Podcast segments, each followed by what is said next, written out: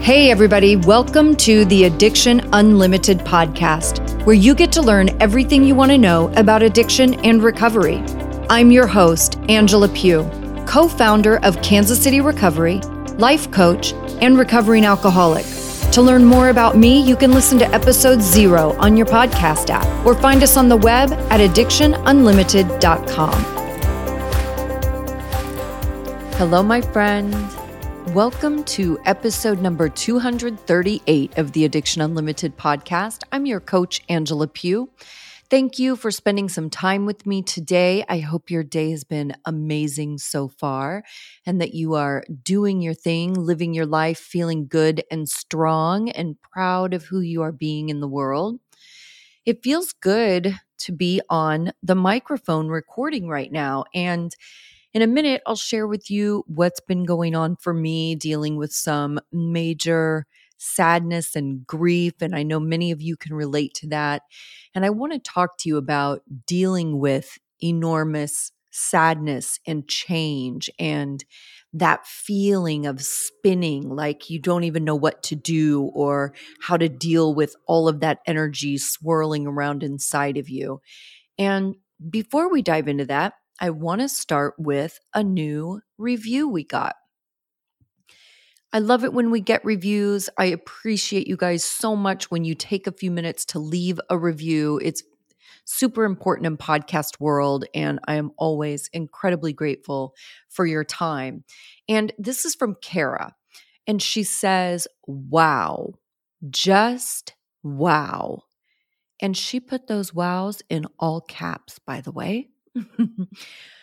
I just listened to a podcast about breaking through mental resistance, and it was absolutely perfect for the issues I'm grappling with right now. Thank you, Angela. Your honesty, intelligence, and sense of humor are greatly appreciated by little old me. With a little heart face emoji, you guys. Well, thank you, Kara. I love hearts and emojis. if you're in the Facebook group with me, or if you're one of my clients and we text, then you know I'm crazy about hearts. A little heart emoji can send a ton of love and support without ever saying a word. And I love that. And Kara, again, thank you for taking the time to leave a review. It's amazing. And I'm so appreciative. And I'm glad the mental resistance episode was good for you. It's crazy how much resistance we can build up in our heads without even realizing it. And we have to take the time to clean it up and get rid of it. And I will link that episode in the show notes too. So if you haven't listened to that one and you want to, you can click right from your podcast app and get that episode. It was a good one. And it is one of my favorite topics because I feel like that's the biggest thing that we're up against all the time is our own internal resistance and not wanting to do things and not feeling like doing things. And that doesn't sound so fun. But those are exactly the things. And this is really what this episode is about that those are exactly the things that we have to do in the really challenging moments regardless of what brings on the challenge, you know, mm-hmm. coping and making those moment by moment choices to get through it and do the things that are good for you. That's the important stuff. So here we are together going through some really hard things. And the last couple of months, I have been a little bit quiet in the Facebook group and in our member community, the Sober Society. And this is the first time I'm really talking about this publicly, um, mostly because I haven't been able to talk about it at all.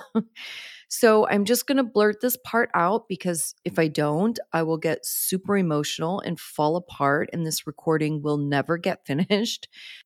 In September, my dog Henry got very sick. And after a couple of weeks of trying to nurse him back to health and spending every single day at the vet or the emergency vet, I had to make the decision to put him down. And it has been one of the worst experiences of my life. And I still struggle to talk about it. We had 14 and a half magical years together. I have never loved someone so much He traveled the world with me, woke me up with dog kisses every single day, and brought me more happiness than I ever knew possible. He is my person. And everything I do in my life revolved around him. So losing him has been devastating. I know so many of you are listening to this right now, maybe even tearing up yourself, thinking about your own experience with this, and you know firsthand how awful it is. And the reason this uh, has turned into a podcast episode is because of all the things it has stirred up inside of me, right? Like going through this experience the aha and light bulb moments that have come from this overwhelming sadness.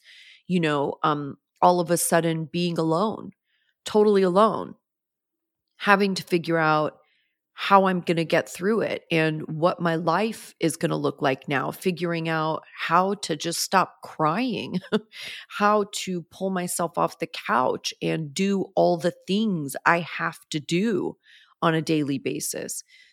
It has been very eye opening.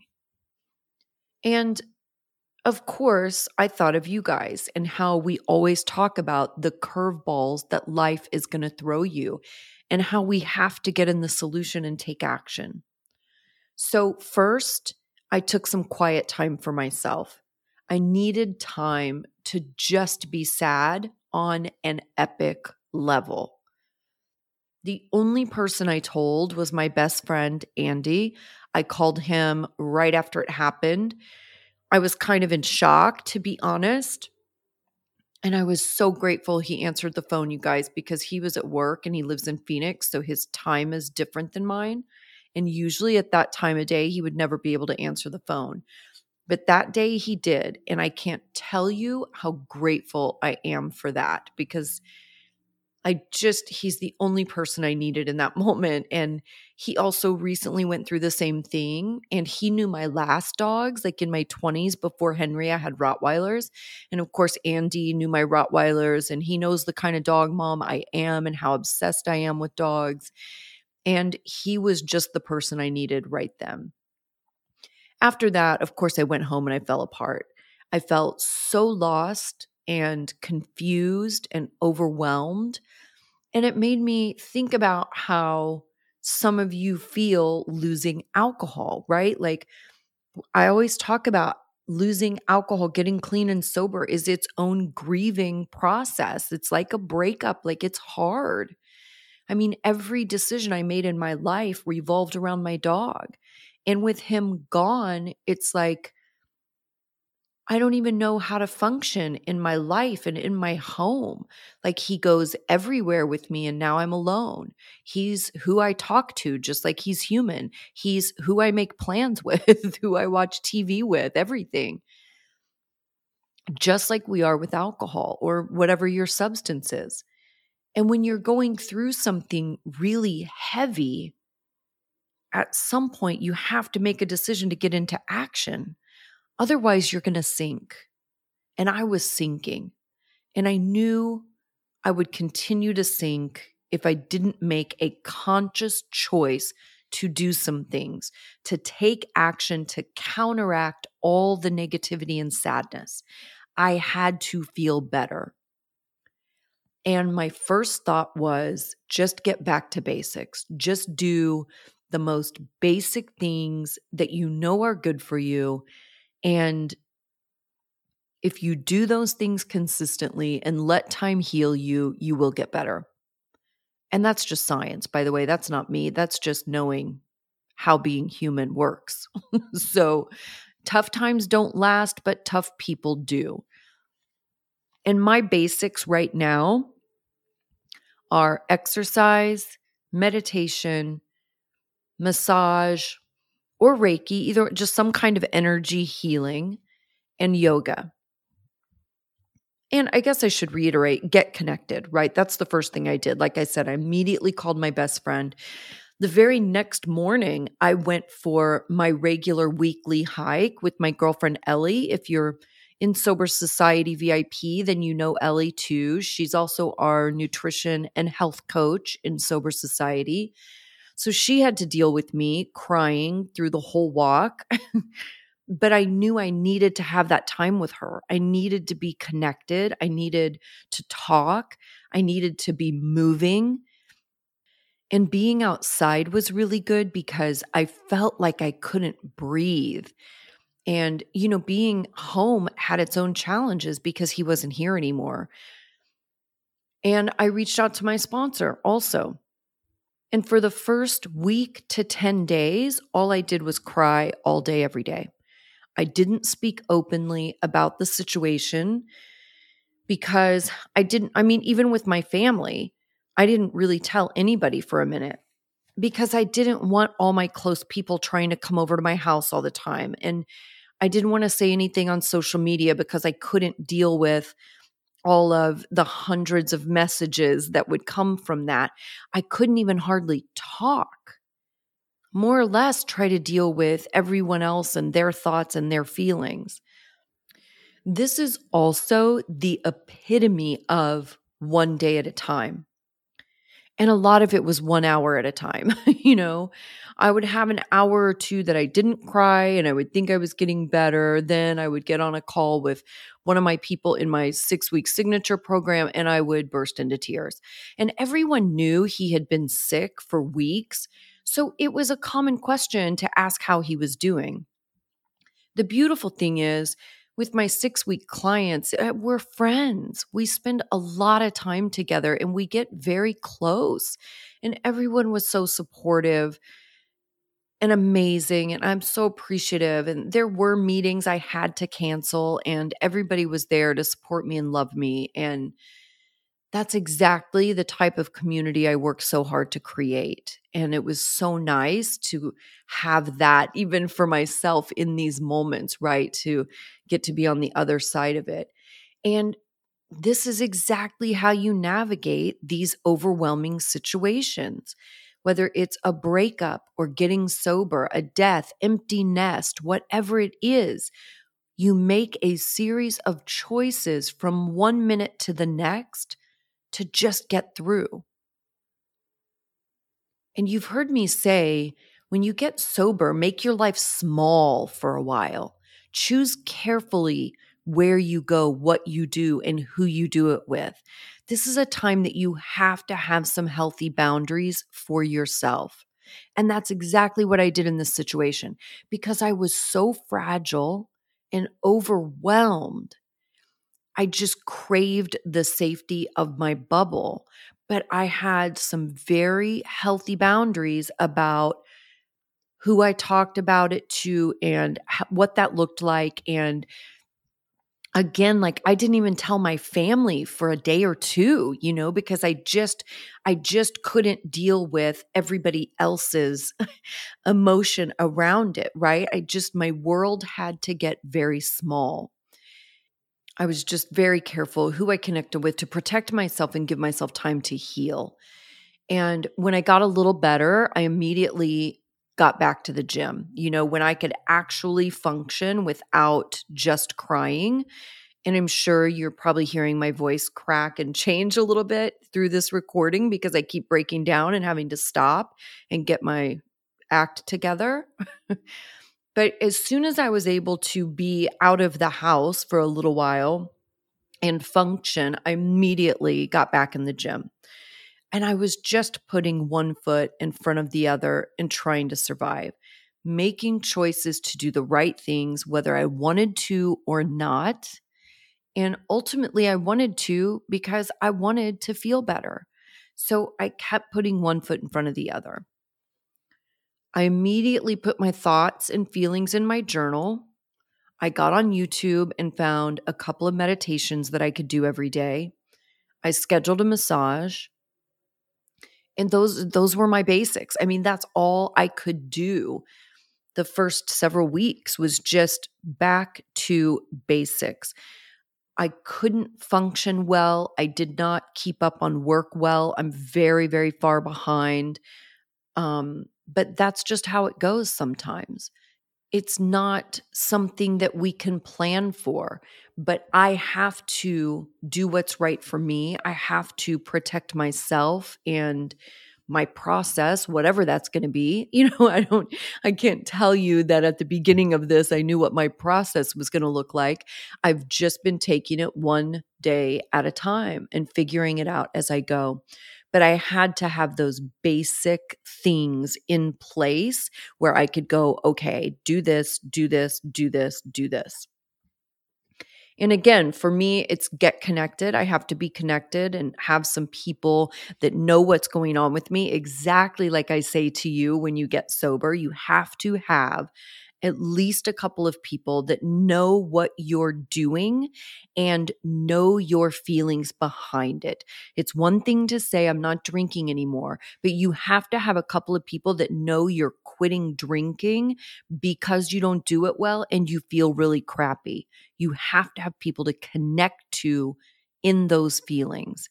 So I did that. And then it was getting exercise because exercise heals everything. And if you notice my whole list exercise, meditation, massage, and yoga all of those things are brain things. These are the things that you do that make your brain function better. These are all things that are proven to have antidepressant and anti anxiety effects. Exercise, there's a million studies, a ton of research that says exercise is more successful than any antidepressant or any anti anxiety medication. That's why I exercise. That is 98% of the reason I exercise is for my mental wellness there are going to be times in our lives that we cry. There will be curveballs that make you feel like your soul is dying. And those days that are a struggle, that you don't want to do it, you want to give up, those are the days that define who you are. You don't quit. Hard times come for everyone, and they are what make you strong, but only when you make the decision to keep moving forward. Giving up or wanting to give up is human nature. It's just the fear of the what ifs. What if I can't do it? What if I'm bad at it? What if it's a mistake? What if I fail? It feels easier to just quit. But here's the problem you've heard me say it before. If you shrink to accommodate your fear, you're sentencing yourself to a lifetime of shrinking and failing. You lose faith in yourself and the world around you. Don't do that to yourself. Difficult times will come. You don't have control over that, but you do have control over what you do in the difficulty. Are you going to lay down and give up and feel sorry for yourself? Or are you going to figure out how to take action, the smallest actions that get you going the direction you want to go? Move into healing, starting a new chapter, figuring out what it's going to look like. You know, I had to get quiet for a minute to start to understand all the feelings that were spinning in my head sadness, confusion, grief the overwhelming sense of what do I do now?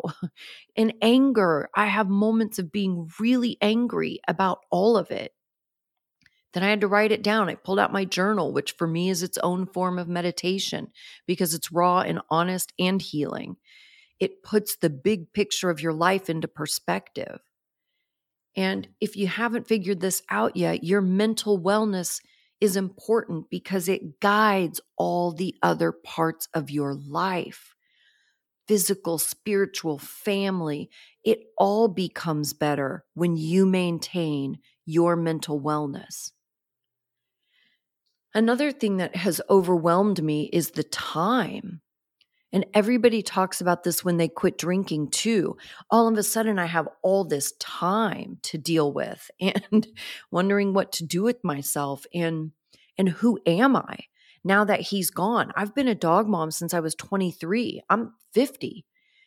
Everything I do has revolved around my dogs, all the choices I make, how I do my schedule. You know, travel is always packing him a bag and me a bag. I mean, everything revolves around him. So now that he's gone, it's like I don't even know what to do with myself. You know, I've always been really happy to be at home because he's at home. Well, now that's different. Now I don't have anybody to talk to or hang out with or, you know, go take for walks and have fun with and play with. You know, now I'm really sitting here by myself and I'm like, well, what do I do with myself? And it has made me wonder, it has made me think about you know, my hobbies and things I do for joy because I really, especially since coronavirus, have just gotten so used to just being at home. So it's opened all of this stuff up for me to think about and deciding what I want my next steps to look like, what I want my next chapter to look like, and who I want to be in that, and what activities do I want to be a part of and then taking the action to make that happen, which I've also done with some fun things. So I wanted to talk about this because to me, when I think about everything I've been going through these last couple of months, there were so many parallels to the conversations we all have about getting sober. And I wanted to talk through really step by step how I've been dealing with the process, how I've been going through it, and the choices that I made and why, because I know I learn best from somebody breaking it down for me that simple, right? Like it's one thing to say, take action. But when I can sit here and tell you, okay, listen, I melted into my couch and sobbed for days uncontrollably. And I knew if I stayed there, I was just going to lay there and die there. Like I knew I had to do something. So this is what I did. This is how I did it. And I wanted you to have that breakdown of real life, real time, this is what it looks like to make the decision to do something that is good for you only because it's good for you, not because you feel like it, not because it sounds fun, not because you want to, but you do it because you have to. And you know it's the right thing to do to nurture your mental wellness. And that's all it is. So I want you to think about today as you're going through your day what are your basics? What are your absolute basic baseline things that you need to do to stay well? to feel good, to feel better, to take care of yourself so that you know you will feel better. Because listen, I'm telling you, when I got back in the gym, you guys, I didn't feel better at all. I'm, I was pissed off. I was sad. I mean, I've been in my classes uh, bawling my eyes out while I'm doing jumping jacks. Like that happens almost every day still. so it's not that I always feel better. I mean, I definitely feel better overall. It's getting better every day, but I wasn't going to the gym because I felt great and I wanted to be in the gym. I just knew that's what I needed to do for my wellness. And that's what I want you to think about. What are your basics? What are your baseline things that you know support your mental wellness, that keep you well, that make you well? That's what I want you to think about today. Thank you for listening to me. And um, I have talked a little bit about this in the Facebook group. I did mention it last week. And of course, got a ton of support. I love you guys so much. And this has been just a really, really hard time. And uh, I'm just going to continue putting one foot in front of the other. And I am excited about the next chapter and what it looks like. It's going to be a lot of fun. I'm going to start getting out in the world and doing um, public meetups with my Addiction Unlimited audience. We're going to start putting some of those things together across the country in different cities so that I can meet some of you in real life now that coronavirus is allowing us to do those things and um, and my life has changed so i have definitely some more time and freedom. But i can't wait to uh, really delve into the next chapter and and get through the difficulty of it right? And I just want to continue to be open and continue to write about it and explore everything that comes up for me and really figure out who I'm going to be in this next chapter. And I hope that you are going to come along for the ride with me.